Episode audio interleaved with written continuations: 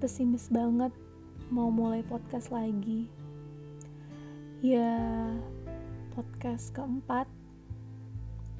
Malu, takut, takut ganggu orang lain ketika aku nge-share link dan takut nggak ada yang dengerin.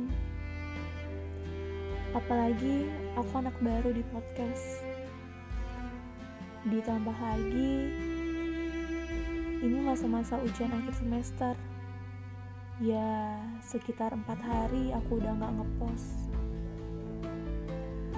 Tapi ternyata aku salah. Pikiranku terlalu negatif. Pikiranku selalu berambisi, tapi juga takut kalau dihianati.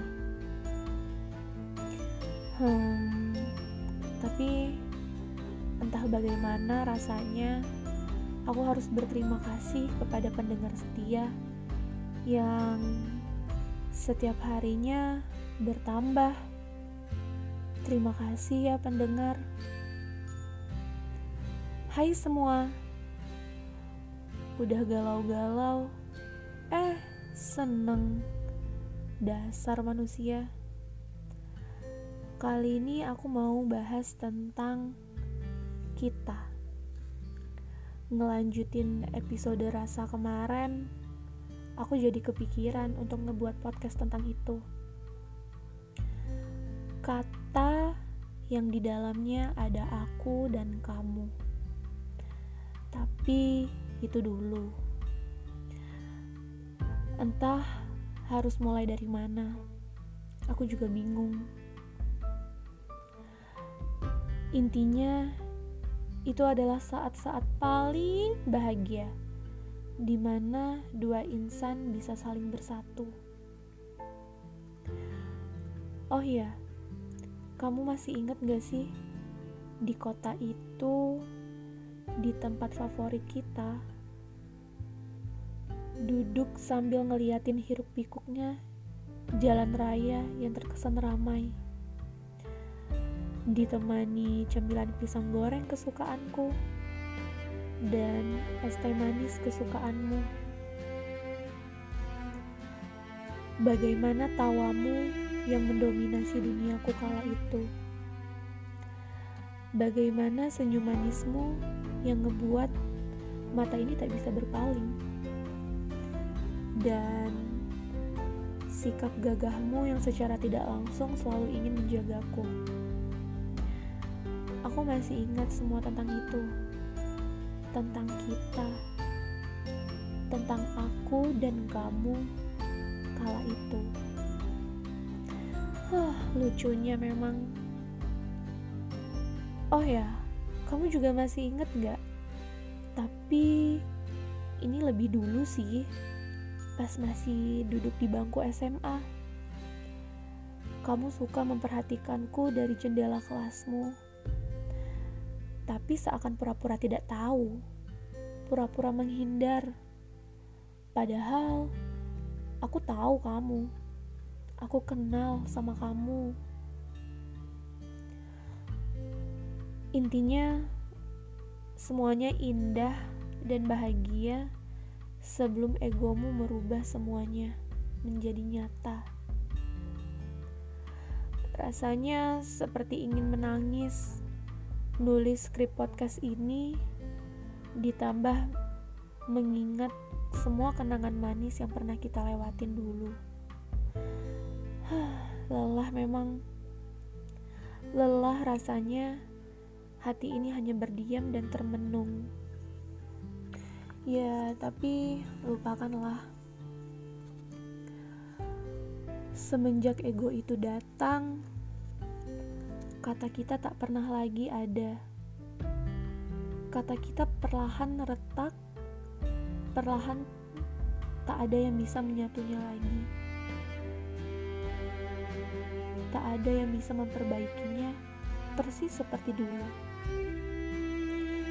Ditambah lagi sikap egomu yang seakan memilih untuk meninggalkanku dan meninggalkan semua kenangan indah yang pernah kita lewati dulu. Tapi ya udahlah, itu cuma masa lalu. Tak ada yang perlu diumbar hingga larut berlalu. Aku hanya ingin kau tahu bahwa sampai detik itu aku masih mencintaimu, sama seperti awal. Walaupun sikapmu berubah, ya, sikapmu berubah dingin seperti pilu. Sampai akhirnya part paling sedih datang. Ya, jarak. Kamu tahu kan tentang jarak? Jarak yang memisahkan kita. Masih di satu negara yang sama sih, cuma beda kota. Di sini, kumulai semuanya dengan baru dan berharap kamu tak pernah mengganggu. Ya, doaku terkabul. Sampai akhirnya liburan semester datang dan aku pulang karena rindu orang tuaku. Selama itu berselang, kamu kembali datang untuk menawariku sebuah makan siang. Hebat memang caramu. Berat hati ini untuk mengiyakan tawaranmu.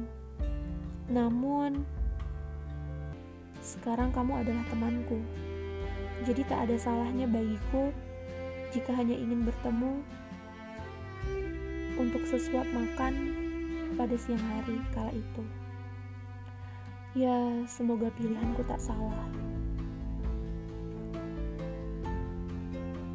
Ya, benar perasaanku perasaanku memang sudah berubah. Tak ada sedikit niatku untuk kembali ke masa lalu, apalagi bersamamu. Sampai waktu yang dinanti pun datang.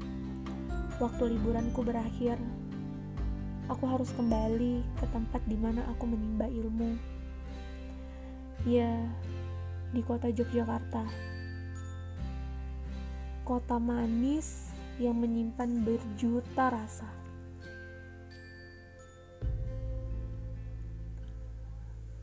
Kala itu, lupa semua tentangmu. Namun, tak disangka kau mengirimkanku sebuah pesan. Isi pesannya sih panjang, tapi intinya, inti pesannya kamu masih menyayangiku sama seperti dulu. Kau tahu apa? Ya, aku menangis. Aku tidak bisa menahan emosi bahwa ada orang yang setega kamu. Dan ternyata pilihanku kala itu salah pilihanku untuk mengiyakan tawaranmu salah. Harusnya aku tak mengiyakan pilihan itu. Aku tak mengiyakan tawaranmu kala itu. Tapi sudahlah. Aku benar-benar capek. Aku benar-benar sakit hati ketika membaca tulisanmu ketika membaca pesanmu. Apalagi pesanmu yang berisi bahwa kau masih menyayangiku. Apakah itu hanya bohong semata? Apakah hanya mempermainkan perasa perasaanku? Entahlah, aku juga bingung. Entahlah, aku juga bingung.